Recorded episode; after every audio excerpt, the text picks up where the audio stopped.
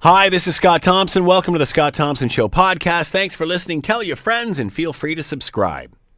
Coming up on today's show, the latest in the BC murder case as fugitives travel across the country.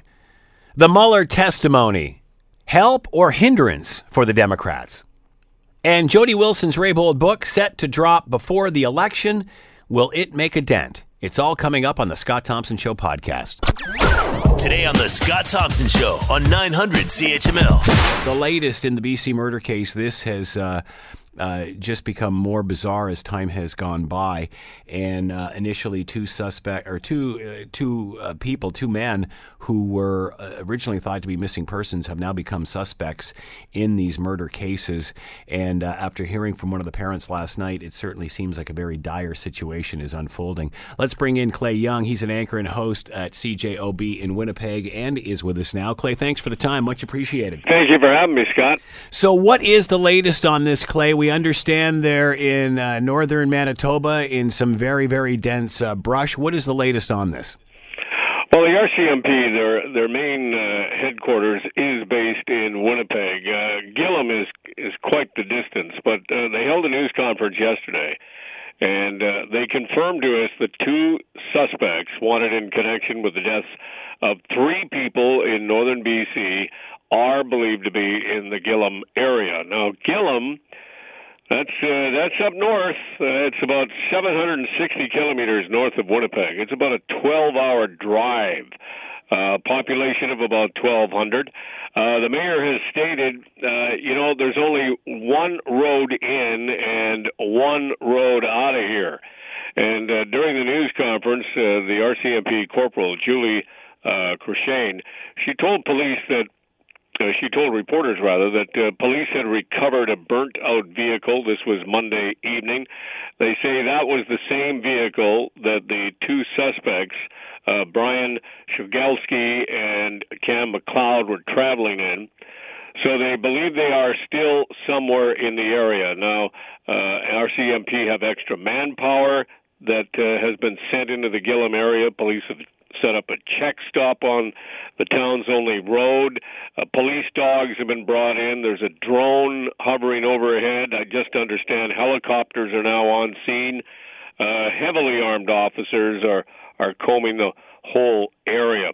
And and you know when something like this happens, you know, imagination starts running wild. There there was a Scott, there was a wild rumor uh, that came out last night that the the Walmart in Brandon, which is like two hours west of Winnipeg, uh, went into lockdown last night because someone thought they saw two individuals who matched the description.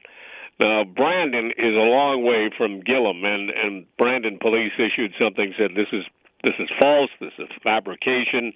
Um, you know, people calm down, but it, it gives you an indication of how um, people are on edge. And I mean, this is this is a long drive from from Gillam, but a lot of people. And I, I listened. We have a global news reporter in Gillam. She's talked to some residents who said one resident who said, you know, I never lock my doors at night, but I sure am locking them now. So right now, uh, they're still looking for these individuals. Uh, you know, and people have been saying, well, how did they go from northern BC? Through northern Alberta, through northern Saskatchewan. They're somewhere in believed to be northern Manitoba. And now I understand the OPP have even sent out a sort of an advisory that this is a Canada-wide warrant, and you know, be on the lookout. How sure are police that they are still in this area? Well, I would I would guess and assume because of all the manpower that's still uh, that has converged on that area. They they they still believe they're in. Like the mayor says, you know, there's a lot of bush out here. Uh, they could be hiding anywhere. And I did read something the other day where the father of one of these two individuals said they had at one time taken a course in camouflage. Hmm. Uh, and I'm thinking, all right, but camouflage fine and dandy, but it's not going to help you when you run out of food and water. Yeah. Are they are they known to be uh, good outdoors people? Are they known to be able to survive in such conditions? Apparently they they liked. Uh, the, one of the fathers said when they as they got older they liked playing in the woods. So maybe this is uh, something that is not foreign to them, but as the mayor said, maybe they have no idea what kind of terrain we have up here. It's heavy bush. At this time of the year, there's tons of insects uh, that can lay a real wicked uh, bite on you. So, you know, let's see. It's still early in the day here in Manitoba. You know, it's not even noon yet. We're going to see what happens as the day develops. Who knows? Something could break.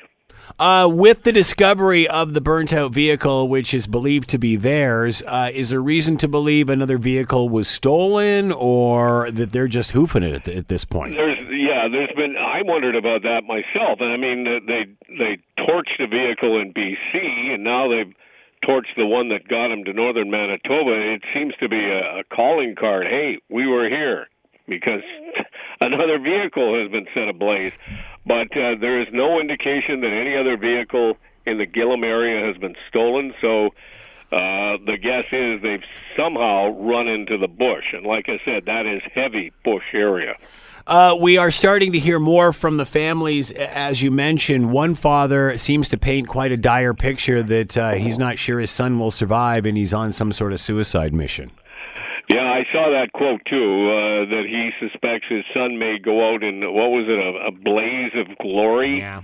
Um, but you never. I, I was throwing this around in the newsroom. You know, what would you ask a psychiatrist? Like, uh, you know, are they they on a death march here? Or are they they going to go out like you know a bunch of cowboys? Or are they going to finally say, you know, the jig is up. We got nowhere to go. Uh, we're looking at you know 25 years or something in prison, but what do you want to do here? And who knows what goes on in, in the minds of individuals of this type. So you were mentioning that uh, in these smaller and remote areas uh, in the middle of nowhere, people are very much on edge in regard to this.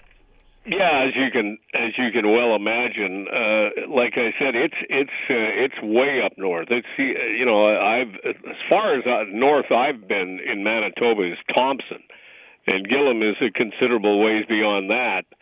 Uh, they do have an airstrip, I will say that, and uh, you know you can get there by car or vehicle, you know, straight up uh, uh a highway. I believe it's Highway Six, uh, but it's a 12-hour drive, and. Uh, you know, like I said, rumors are just flying all over the place. And when I saw that last night, that we understand the uh, the the Walmart in Brandon. I thought, oh my God, people are just just uh, going wild here with whatever is going on. you there. would you would think, and maybe police know this and just aren't telling us at this point, because obviously, you know, they they only ask for help when they're when they're running out of leads. But you'd have to think that being in such a remote area, where are they going to fuel up? Where are they going to eat? Uh, you know, on the way from BC to Manitoba, and, and you, but obviously, no reports that we know of of this time of anybody spotting them or figuring out how they got the vehicles or gas or whatever to get to where they were. Well, Julie Courchaine, the, the corporal uh, media relations officer for the uh, RCMP, um, it was it was very abrupt. Usually she she'll talk your head off, but this news conference ended quite quickly. She read her statement, took a couple of questions. I threw one right at her right off the bat and I said, So how much manpower has been sent up there? And are they from detachments all over the province? And she said, uh, Significant manpower has been set up, sent up, uh, not just from Manitoba, but it sounds to me, and she didn't clarify it, but it sounds to me like from detachments from all over Canada. So this is uh, this has now become nationwide. Uh, do we know anything more about these two individuals? Uh, the two families seem to be painting two different pictures. One says, uh, he, you know, nice kid. Uh, we hope he gets home safely. The other father, distraught, thinking that this is going to end in, as you said, a blaze of glory. Do we know anything more about these two individuals? One of the individuals, and I just found out this uh, just a few moments ago, and this is um, uh, someone has uncovered some photographs of him um, in a Nazi uniform. Uh, how long ago this photo was taken, I do not know, but it, uh, this is what I have been told. I, I it's apparently up on one of the global websites. I'm going to have to take a look at that. But if if that in fact is is true, and that photograph is true of him, you know, posing in a in a Nazi getup, uh, that might give you an indication of the mindset. Any sort of past problems with the police or authorities for any of these two? As far as I know, they they. Uh, you know the typical story. They were uh, nice boys, and I, I don't believe they ever had a run-in with the law. And yet, these are you know what? It's tragic when everyone sees that photograph of the uh, of the young Australian man and his mm. American girlfriend. They're by a gas station and they're mm. embracing and yeah. hey, we're going to see the world. And then yeah. this other fellow who was identified last night, he was an instructor at UBC, and his family is just shocked. So it, it's, it's just a trail of, of uh, destruction that, that, these two are suspected of being on. Is there any sort of details on? Uh, uh, we we obviously don't know much about uh, about the couple. Um, we've heard that, but even uh, the other the uh, instructor from BC, as you were talking about, do we even know anything about how these two parties encountered each other? How they ran ran across each other's path? It, it seems to be uh, random. And uh, the unfortunate tragedy about it is it seemed these three people, the couple and the instructor from the University of British Columbia, just seemed to be at the wrong place at the wrong time. Because when this encounter or the encounters occurred, uh, it was a it was a very lonely stretch of highway that you know not a lot of people use as you're traveling to get into Alaska with this town of, of Gillam, as you said, one road in, one road out, um, would it appear that this is their only means of escape out of that region? That's it. It's like they've got nowhere to go.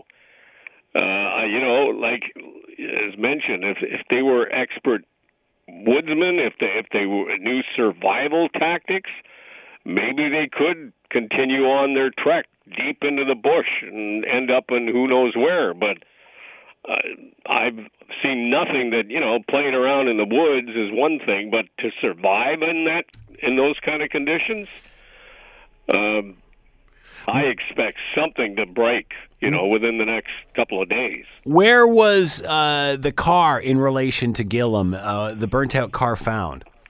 I believe it was about 20 kilometers outside of the town. I'm not sure which direction. So I, I mean, I, I, guess, in here we, we, again, we're just assuming at this point they burnt the car and then just headed into the bush. That's right. That's what everybody is assuming.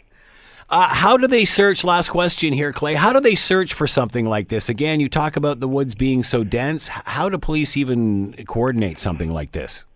Well, you know, as as I pointed out uh, when the RCMP, when we asked, you know, what sort of manpower has been set up there, so they have police dogs, they've got a drone, and uh, now I understand they've got at least one or possibly two helicopters, and you know, the, and the officers, and I've seen the roadblock, I've seen the check stop uh, on global television, and uh, the officers that are manning that, they are heavily armed uh, they're not taking any chances. I mean, uh, the suspects uh, are obviously armed and considered dangerous. We're talking three murders here already.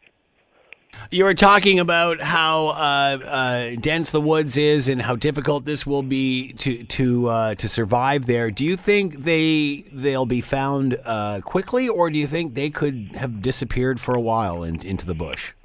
Well, like I like I said, Scott, I think you know, I can't, I can't see this going into the weekend uh, because you know if if they do have food and water, it's going to run out.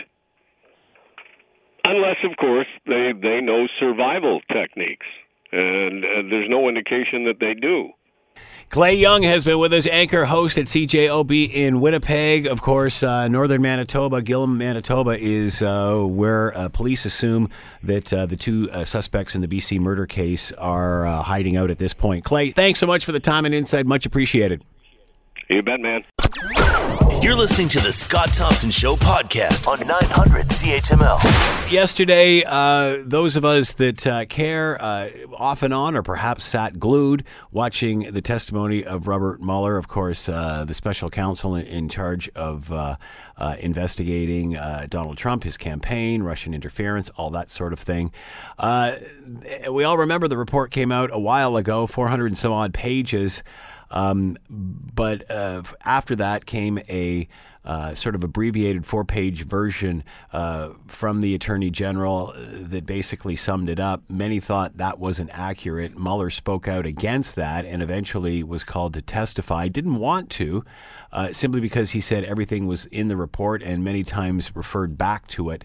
So, was there any sense in doing all of this? Let's bring in Ryan Hurl, Assistant Professor, Department of Political Science, University of Toronto, and is with us now. Ryan, thanks for the time. Much appreciated. Oh, no problem at all. So, your thoughts on what transpired yesterday? Well, it's interesting. I've been uh, working my way through all seven hours of the testimony and transcript, and there, I guess, if I were to give a, a final summary of it, I don't think anything that was said yesterday is really going to change the current political dynamic.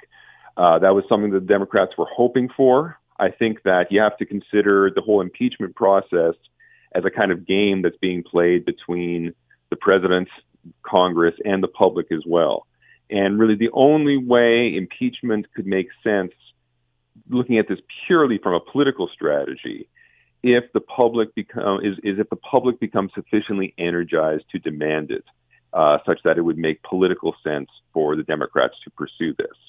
And nothing that Mueller said yesterday uh, changed the fact that the public has not yet mobilized behind impeachment as an issue. Uh, it comes down to one quote, and I'm going to quote directly from Robert Mueller himself, and I think it summarizes everything, you know, the most important political points. This is what Mueller said. He said the investigation did not establish that members of the Trump campaign conspired with the Russian government in its election interference activities. Right? Mm-hmm. That's one sentence that, and that's all you need to know from a political perspective. The only way Trump was ever going to be impeached was if, in fact, the Mueller investigation had conclusive evidence that there was a conspiracy. Other disturbing things happened. It's not as if the issue of obstruction is irrelevant or a sideshow. But from a political perspective, uh, even the Democrats in the House were only ever, it was only likely that they would pursue impeachment to the end if there was actual evidence of a conspiracy of that kind. And certainly in terms of removing the president from office, which has to uh, occur within the Senate, that was only going to occur if you had Republicans on board. And nothing said yesterday has changed the fact that that evidence just isn't there. What about the question I believe Congressman Nadler asked right off, uh, close to the beginning of all of this, when asking if the report had exonerated the president, and and, and Mueller repri- replied no. Right. I, I think that there's there's different ways to interpret that. Uh, I think one way of thinking about it is that it's not the job of a prosecutor to provide exoneration one right. way or another. Mm-hmm. So I think that Mueller was simply being factually correct. He was not out. This was not a trial. And arguably, even trials in some cases don't necessarily exonerate someone. They merely determine guilt or innocence, or the perhaps you know innocence uh, in absence of proof. But uh, I think Mueller was simply stating the fact that there is a difference between having uh, you know insufficient evidence to charge someone, even with obstruction, uh, as opposed to exoneration. Uh, from the Republican side, they would say that Mueller should not have made any statements about this one way or another. That be, simply because it is not the prosecutor's job to provide exoneration, you simply don't say anything about it. You either say that there is evidence to to charge for a crime or there isn't. Uh, so yes, the I, Mueller stood by that, but this is again, it's something that we already knew. Um, I think that there is there is some confusion, and this is certainly something that came out in Republican questioning yesterday. You know, if Mueller was willing to reach a conclusion that there was no evidence in terms of a criminal conspiracy with the Russian government, why not simply make a conclusion about obstruction one way or another? Right? Mm-hmm. Uh, Mueller's Mueller's answer is that well, a sitting president can't be indicted, but that evidence that's not the point. The point is that the the, the report was meant to, you know, provide you know, answer the question of whether or not crimes were committed. And at that point, yes, it's not it's not the Justice Department's job to indict the president. It's the job of Congress to impeach the president based up uh, uh, based right. upon that evidence. Uh, so I do think that we it's it, it's not that Mueller is Mueller is, is not being misleading regarding exoneration, but we should just keep in mind that that was not it's not really the prosecutor's right. role to provide exoneration. Uh, what about his statement uh, when asked if he if the president could be indicted after his term was over, and he said yes, I believe. Yeah, I think that that is factually the uh, the correct answer. I think that if you were to look again through the the issue of obstruction in particular, there's a there's a lot of complexities here, and this is per, perhaps some of the reason why I didn't make the most riveting television. Uh, there are statutes that deal with uh, obstruction of justice, and they are technical legal statutes.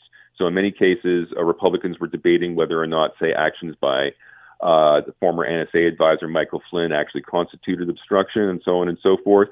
These are the kinds of complex questions that could emerge. Now, there, um, this does raise an interesting question whether or not um, it is the Constitution itself that precludes uh, the Justice Department from indicting a president, or whether it's simply a policy. And this raises the question of a statute of limitation. Hmm. You could say that if it's the, if they if the position is that the Constitution prevents a sitting president from being indicted, then I think the implication would be that the statute of limitation is not running during that time, in which case in which case a president could be indicted for a crime wow. uh, after he's sitting in office. Oh man! So that's so it yeah it gets it, it gets uh, relatively it gets really complicated there. Um, I think that uh, I would. I sincerely doubt whether President Trump would be indicted after leaving office for the kinds of obstruction uh, that occurred. Uh, I think that it would, from a political perspective, it would be too damaging. Even though, as far as I can tell, there are some definitely serious actions that the president took, particularly uh, trying to get people to lie about some of his actions. I think that does constitute obstruction. I think it's possible in some instances that maybe in most instances an ordinary citizen would be prosecuted for it. But I think just as a political matter, uh, let's say, I think a President Biden or a President Kamala Harris would not want to risk the blowback and the, the disruption that would be caused by trying to uh, criminally indict a former political opponent. Um, even you, from a legal, even from a even from a legal perspective, it mm. was hmm. justified, and I think it might be. Uh, Mueller said after the report was released, it's all in there. Uh, it was it was hesitant to testify, didn't want to be brought into this any further, and, and divided up into the political pie in any way. Um, and and many said uh, and predicted that it would just keep referring back to the report, which is exactly what happened here. Mm-hmm. Uh, with that, the Dems were, uh, you know, on the on the hunt. You know, we read the book. Now we need to see the movie. Um, did this not did did did the Dems set themselves up for a fall here, thinking what were they going to miraculously get out of him that they didn't already know? How is he going to present it in such a way, knowing that he was such a hesitant witness? Right. I mean, I think I'm going to have to speculate here in terms of my answer, but I think that when we look back in this maybe several years hence, uh, several years into the future, what we'll see is that Mueller was disturbed by a lot of what he saw about Trump and his associates. And he was perhaps particularly disturbed at the way in which Trump reacted to the investigation, uh, particularly disturbed in the way in which he attempted to obstruct it. But what I think, and I'm, I have to admit this is speculation here, I still think that Mueller believes he was able to conduct a full and complete investigation. what I mean by this is that Trump attempted to obstruct the investigation, but essentially failed right? Yeah. I think Mueller. I think Mueller is confident. Is was disturbed by President Trump, disturbed by the way he acted, but confident in the results of his own investigation. And so I think that I think in every the way Mueller has acted, I think everything falls into that category. Uh, President Trump uh, is emotional, easily angered, makes a lot of poor decisions, but in the end, he was not able to obstruct the investigation, and Mueller is confident that in fact there was no criminal conspiracy. Is there a win? Is, there a win here, or does this come all out a wash? How, you know, uh, compared to the day before, what's different the day after? Uh, I don't think impeachment is any more likely after this. So I, if you think, I, so I guess I would have to say, given that the Democrats thought that this might uh, push impeachment onto the political agenda, that it might move the needle in terms of public opinion. I think they failed to achieve that.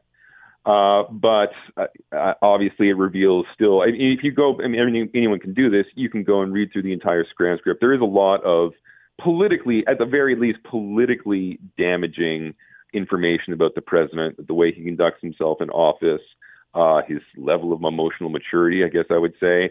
Uh, I found it a little. I found it disturbing, even in the end, uh, even if I don't necessarily think impeachment would be justified based upon the report. Uh, is is is has this been a waste of time? Has uh, the report been a waste of time, and was bringing uh, Mueller back on to testify was that a waste of time?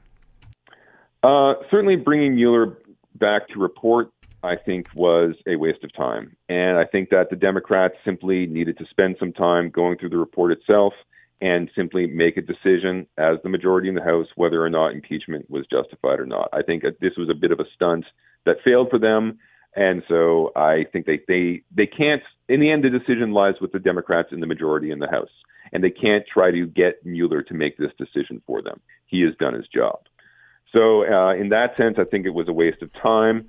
I think it's too difficult at this point to evaluate the overall effect of the Russia investigation. We don't have the, we don't have the full story yet. We don't have the full story in terms of how the investigation originated. Uh, I think it's possible that it has undermined some of the confidence that Americans have uh, in their political institutions. I don't think there are many Republicans who look at this and think this was simply done by the books, that any president in a similar situation would have been treated this way. I think for a lot of Trump supporters, they are still suspicious that this was the state, the government striking back at an elected president who they really did not like very much. Uh, so I think there is some there is some damage there. I think it would have been, I think it, it, it was de- definitely harmful. For instance, that so much information was leaked from the hmm. Mueller team. Mm. I think it looks bad that so many of the officials within the Justice Department who were assigned to the Mueller investigation were Democrats, and not only Democrats, but uh, Clinton supporters. I think that has further undermined confidence amongst people, uh, particularly on the Republican side, who already didn't have very much confidence in the fairness and partiality of their government. Uh, having said that, it was obviously necessary to investigate Russian uh, interference in the 2016 election. Uh, and I think it is good that we found out that whatever problems Trump might have in terms of his experience, in terms of his judgment, uh, I think we should be relieved that at least uh, there's no evidence that the president actually conspired with a foreign government. What about Mueller's uh, comments on Russian interference and meddling in the election, and uh, basically to, to keep aware of this? Is that going to resonate with Americans? I think people are going to be concerned with it. Uh, I will say that I personally, though I think it's obviously you need to take steps to prevent it from happening, it depends on what aspect of interference that you're most concerned with. I have never been convinced of the effectiveness even of campaign ads. So the fact that the Russian government might be buying Facebook advertising of some amount really doesn't concern me at all. Insofar as there are hackers trying to gain access to sensitive information from American political parties, public officials, that is absolutely a serious issue. And I think, regardless of any of the partisan consequences, uh, every American has to be concerned with that. And I hope that both parties can see that this is something they really need to work together on. Is this dead? Is this over now? Uh, impeachment is not going to happen. So is Nancy it time Pelosi, for the Democrats? Nancy Nancy Pelosi, the you know the leader of the of the House Democrats, was already inclined to think that impeachment was going nowhere. I don't think she sees any political payoff, and I think her judgment is just being confirmed by this, by Mueller's testimony. I don't really see any political incentive for the Democrats to pursue this, and in the absence of political incentives, I, there's no reason for them to do it. So, is it time for the Democrats to move on? Is it time for them to concentrate on a new leader in policy and less on Donald Trump? Let him do what he does.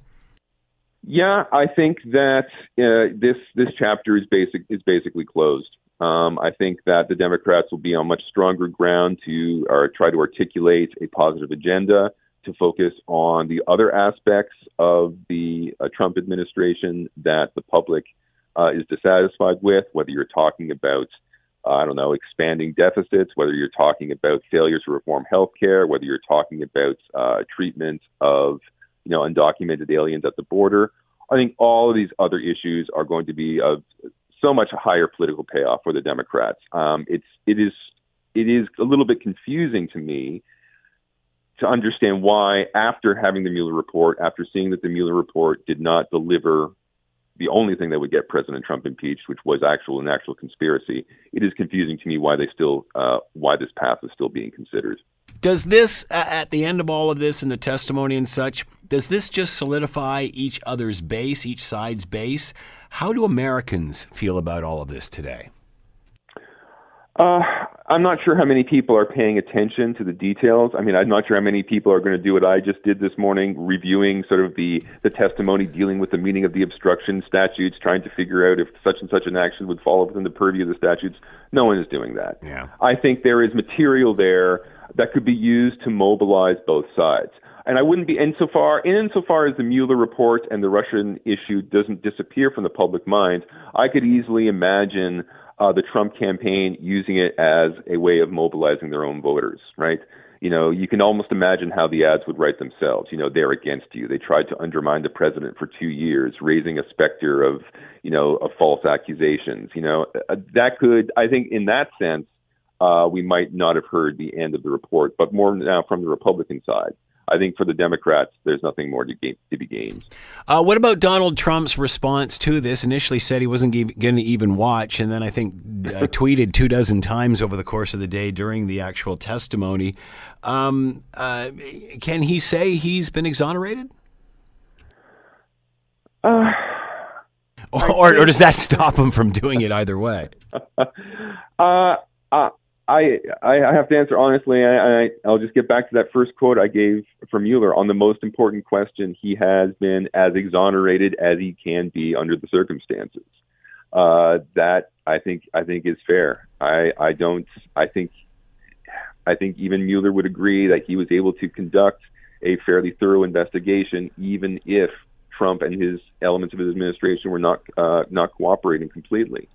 So I do think you know, to sort of flip this around to look at it from Trump's perspective, I think a lot of Trump's behavior during the investigation uh, can be explained as the overly emotional reaction of someone who's accused of something that he didn't actually commit. Hmm. Right? I mean, people can be, you know, anyone out there listening, if you're committed, if you're accused of a crime, uh, it's still best to simply say I'm innocent and not have spasms of emotion and anger in response to it. It will not help you. That that was the most disturbing thing about reading, uh, yeah. you know, aspects of the Mueller report. Just the emotional way uh, that Trump is responding, uh, and I think it is actually because he, knowing he was innocent, he thought that his anger was justified but that's a very dangerous attitude for a president to have. This is a, a major distraction that now seems to be over. It'll mm-hmm. be fascinating to see what draws our attention next. It will be. Who knows? Ryan Hurl has been with us, assistant professor, Department of Political Science, University of Toronto. Ryan, as always, thank you so much for the time and insight. Much appreciated. Thank you. Anytime. You're listening to the Scott Thompson Show podcast on 900 CHML. Lots of stuff going on in politics. Uh, the uh, the Mueller testimony yesterday, uh, Jody Wilson Raybould's uh, book, uh, Gerald Butts returning, Boris Johnson, the new premier, or sorry, prime minister of uh, the United Kingdom. Uh, and Maxime Bernier uh, making some noise as well. Let's bring in Michael Taube, Troy Media syndicated columnist, contributor to the Washington Times, and former speechwriter for Stephen Harper. He is with us now. Michael, thanks for the time. Much appreciated. My pleasure, Scott. Uh, we talked at length in the past about the Mueller testimony. Eventually, it came out, 400 and some odd pages. Yep. Uh, Attorney General uh, Barr gave a sort of four page abbreviated version of that. Right. Uh, many thought that was distorted, waiting for Mueller to, uh, to react or, or, provide his side of the story, per se. He did that, uh, eventually asked to testify before this committee this, and, and didn't want to, no. did so hesitantly, basically saying that everything was in the report that he needed to know. Uh, that being said, uh, many in the Democratic uh, on the Democratic side said that was the book. We need to see the movie, uh, and then we saw the movie yesterday, and a lot of people. Uh, well, I, am not sure what people expected, but it certainly uh, maybe isn't what the Democrats expected. Your thoughts on his testimony and what went down yesterday? Well, let's put it this way: if it was a movie, I don't want to see the sequel. yeah, really. One was enough, and that's not because there weren't interesting parts to it.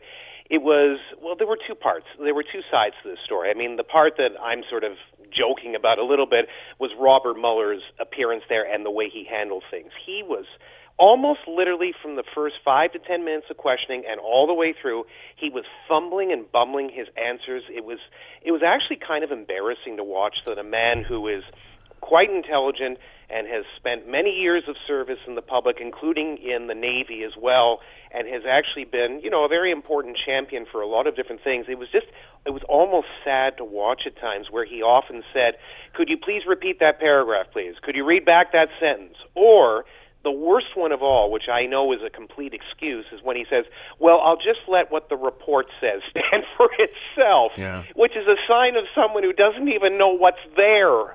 I mean, I don't expect him to obviously know every paragraph, every line, every word on the uh, the page of the 448-page report. No one expects him to, but it was almost to the point, Scott, where you watched him and you almost wondered what did he really do in terms of day to day activity? We know that he sat on meetings, we know that he met with people, we know that we spoke with people because his appearance was noted at these various events. But what active role did he play if he didn't understand even some of the basic parameters? So does that give the illu- does that give the illusion he was not plugged in? I mean, does yeah. his performance matter? Is it about the content or the performance? He's not an actor; he's a lawyer. Um, but does this does it say does it does it uh, I guess uh, allude that there could be that he wasn't as plugged in as what everybody thought he was? Well, that's certainly part of it because at least let's put it this way: the way he presented himself, he certainly didn't look to be plugged in, to use your term. And yes, I know that there's been discussions of Robert Mueller is very shy in public and doesn't like these types of forums. Fine, we'll give him a slight pass on that.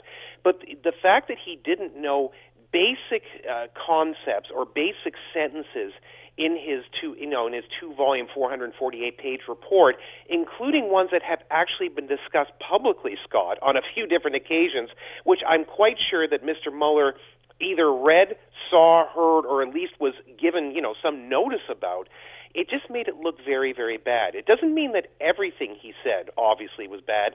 The Democrats got exactly what they wanted out of him from just two very basic quotes. One of them was he basically said that President Trump was not exonerated, in his opinion, right. from all the charges, including obstruction of justice charges, which is what they wanted. Although, ironically, as you know, hours later after saying it, he actually did come back, and I'm just slightly paraphrasing to say, well, I, you know, I shouldn't have gone that far. I shouldn't have said it was a crime, mm. which obviously deflated so many Democratic Party balloons. It wouldn't even be funny. But the second one that will hold for a while is that he said that yes, Donald Trump can be indicted after he either steps down as president if he happens to win in 2020, which means that in 2024 they could go after him, or if he loses the upcoming presidential election. The Democrats uh, performance overall was actually declared to be disastrous, not just by conservatives, but also by liberals, like NBC News' Chuck Todd, for example, pointed this out. And even Laurence Tribe, the esteemed U.S. lawyer, actually came out and said that, you know, I know which side I'm on, blah blah blah. But it, you know, the Democrats didn't look brilliant coming out of this. So it, it shows that even on both sides of the political spectrum, while they recognize that there were some interesting moments and some interesting language that was used, they know that one, Mueller really didn't look sharp. Two, he got very hammered very badly by a number of Republicans during that testimony badly in the sense that it almost contradicted things that were actually in the report, which was mm. kind of astonishing. And three, I think they realized that no matter what soapbox they they stood on, that being the Democrats in this case, and talked about how the country is ruined, the president's done this, the president's done that, they were not going to come out looking very good. They just needed two points, as people like Chuck Todd and others said, and they got them, and that's all they were hoping. So, uh, so they are happy with that. I mean, because my next Yes question was no. going to be: they must have known they were not going to get anything out of them. He pretty much stated it's all in the report. I don't know what going and and testifying is going to do.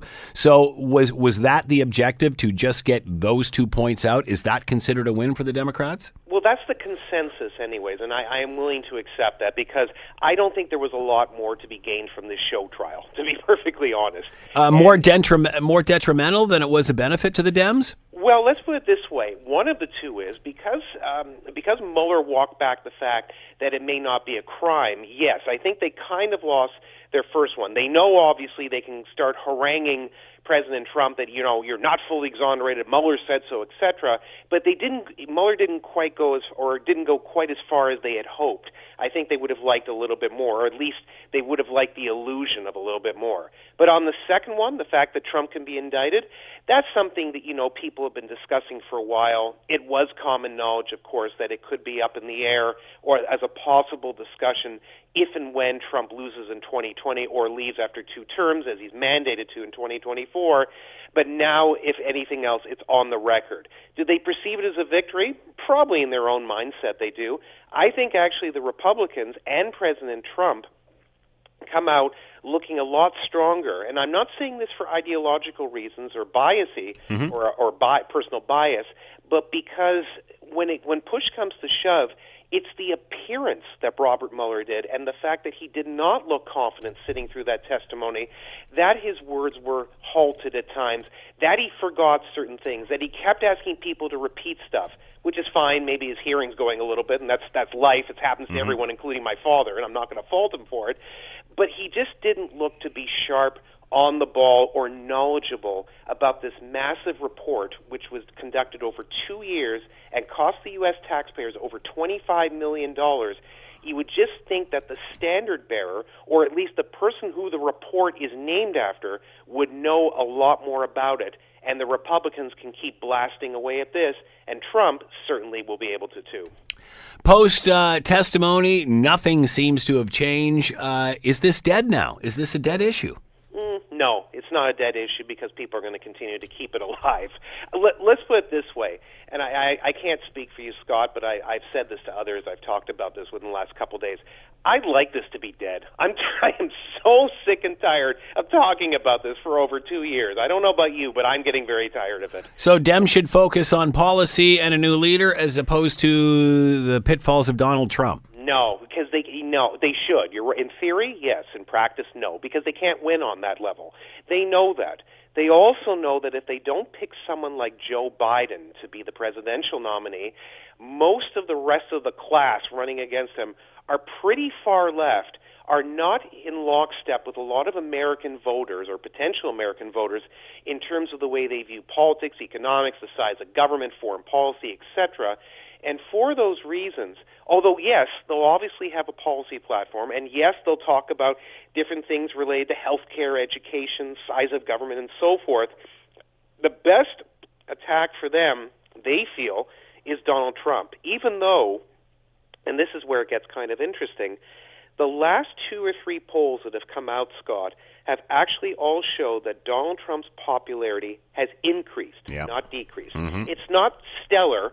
It doesn't guarantee him victory next year, but he's starting to hit numbers in the 40s, which is where he needs to be to win. Because, if you remember, even though he lost the popular vote to Hillary Clinton, which Democrats love to talk about still mm-hmm. in 2016, Yeah. it's the electoral college that matters most to Trump. With the numbers in the mid 40s, if you kind of place it on a map and sort of think to yourself, well, this is where Donald Trump was strong in 2016. This is where he could potentially be strong in 2020. Does it mesh? When you put everything together, if he's in the mid 40s or higher as time goes along and he's able to maintain it Yeah. for the next little while, past this testimony and beyond, it's going to be pretty hard to stop him, no matter who the Democrats have as their candidates. So, in the grand scheme of things, the Democrats definitely need another strategy to go up against Trump. But unfortunately, the most logical one, which, as you said, is policy, is not going to work. All right. Uh, talked at length last week in regard to, earlier this week, in regard to the weekend's uh, revelation that Gerald Butts was going to be back in the Prime Minister's office fold, yep. uh, advising for his campaign. Um, wondering back then if this would resonate. Doesn't seem like it really has over the course no. of the week. Although Jody Wilson Raybould has announced a book is coming out and and will come out in September, just prior to uh, the election. Are we going to hear any more about this? Uh, the book seems to focus on Indigenous issues uh, from the press release that I had seen earlier. Uh, obviously, we don't know yet. No. Um, is this is the whole Jody Wilson Raybould, SNC Lavalin, Gerald Butts thing going to rear its ugly head again? what was the word that Artie Shaw used to use? Coincidence in terms of mm. the hmm. book coming out just a few weeks before the election. Yeah. How could that have happened, Scott? Yeah, I mean, look, it, it's kind of amusing. Uh, and even if the book has nothing on this, it certainly will open her up to the talking points and get the press around. Yeah, I agree with you absolutely.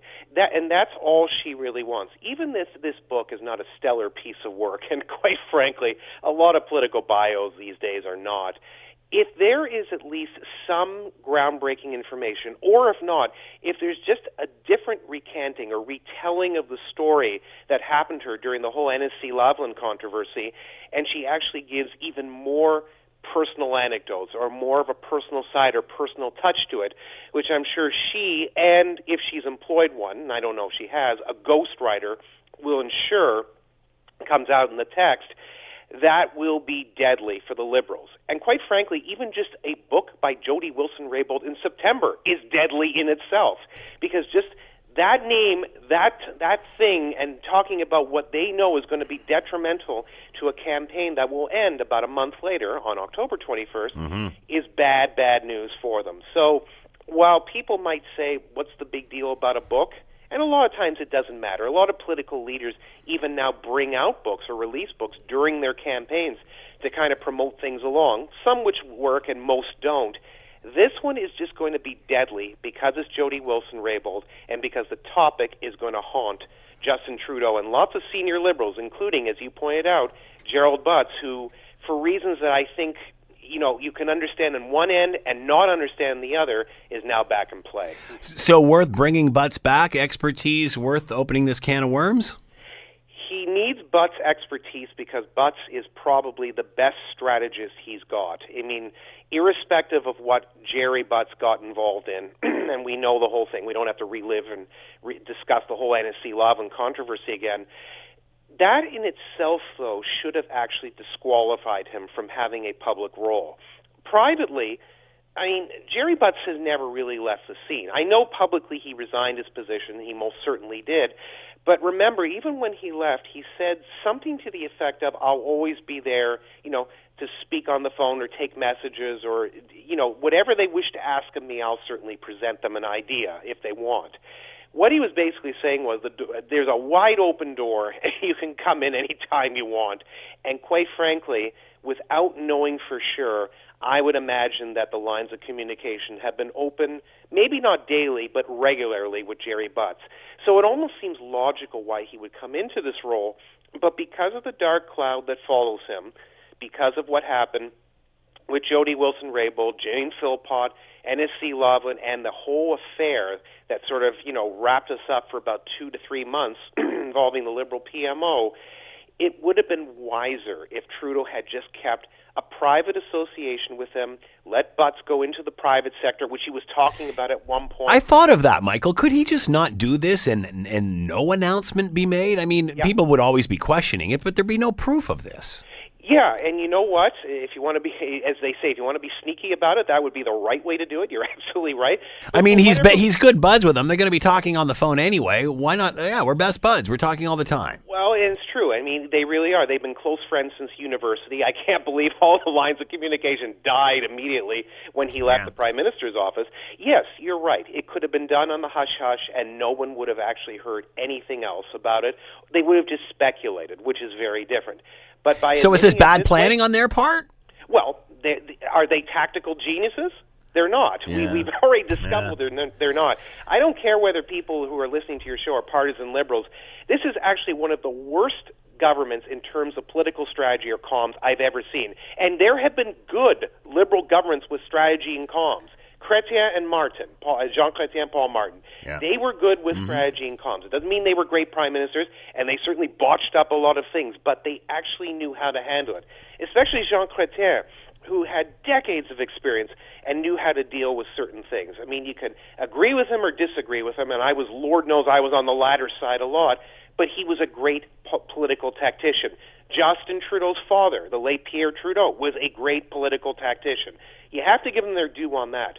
This man, who is our prime minister, Justin Trudeau, is not. The people around him, by and large, even though they have some bright individuals with them, including Katie Telford, they're just not very strategic. The one guy who is is Gerald Butts, and that's why he's back. Michael Taube has been with us, Troy Media syndicated columnist, contributor to the Washington Times. Michael, as always, thanks so much for your time. Much appreciated. My pleasure. Have a good day. You too. The Scott Thompson Show, weekdays from noon to 3 on 900 CHML. This is the Scott Thompson Podcast, available on Apple Podcast and Google Podcast or wherever you get yours. And don't forget to subscribe, rate, and review so you don't miss a thing. I'm Scott Thompson, and thanks for listening.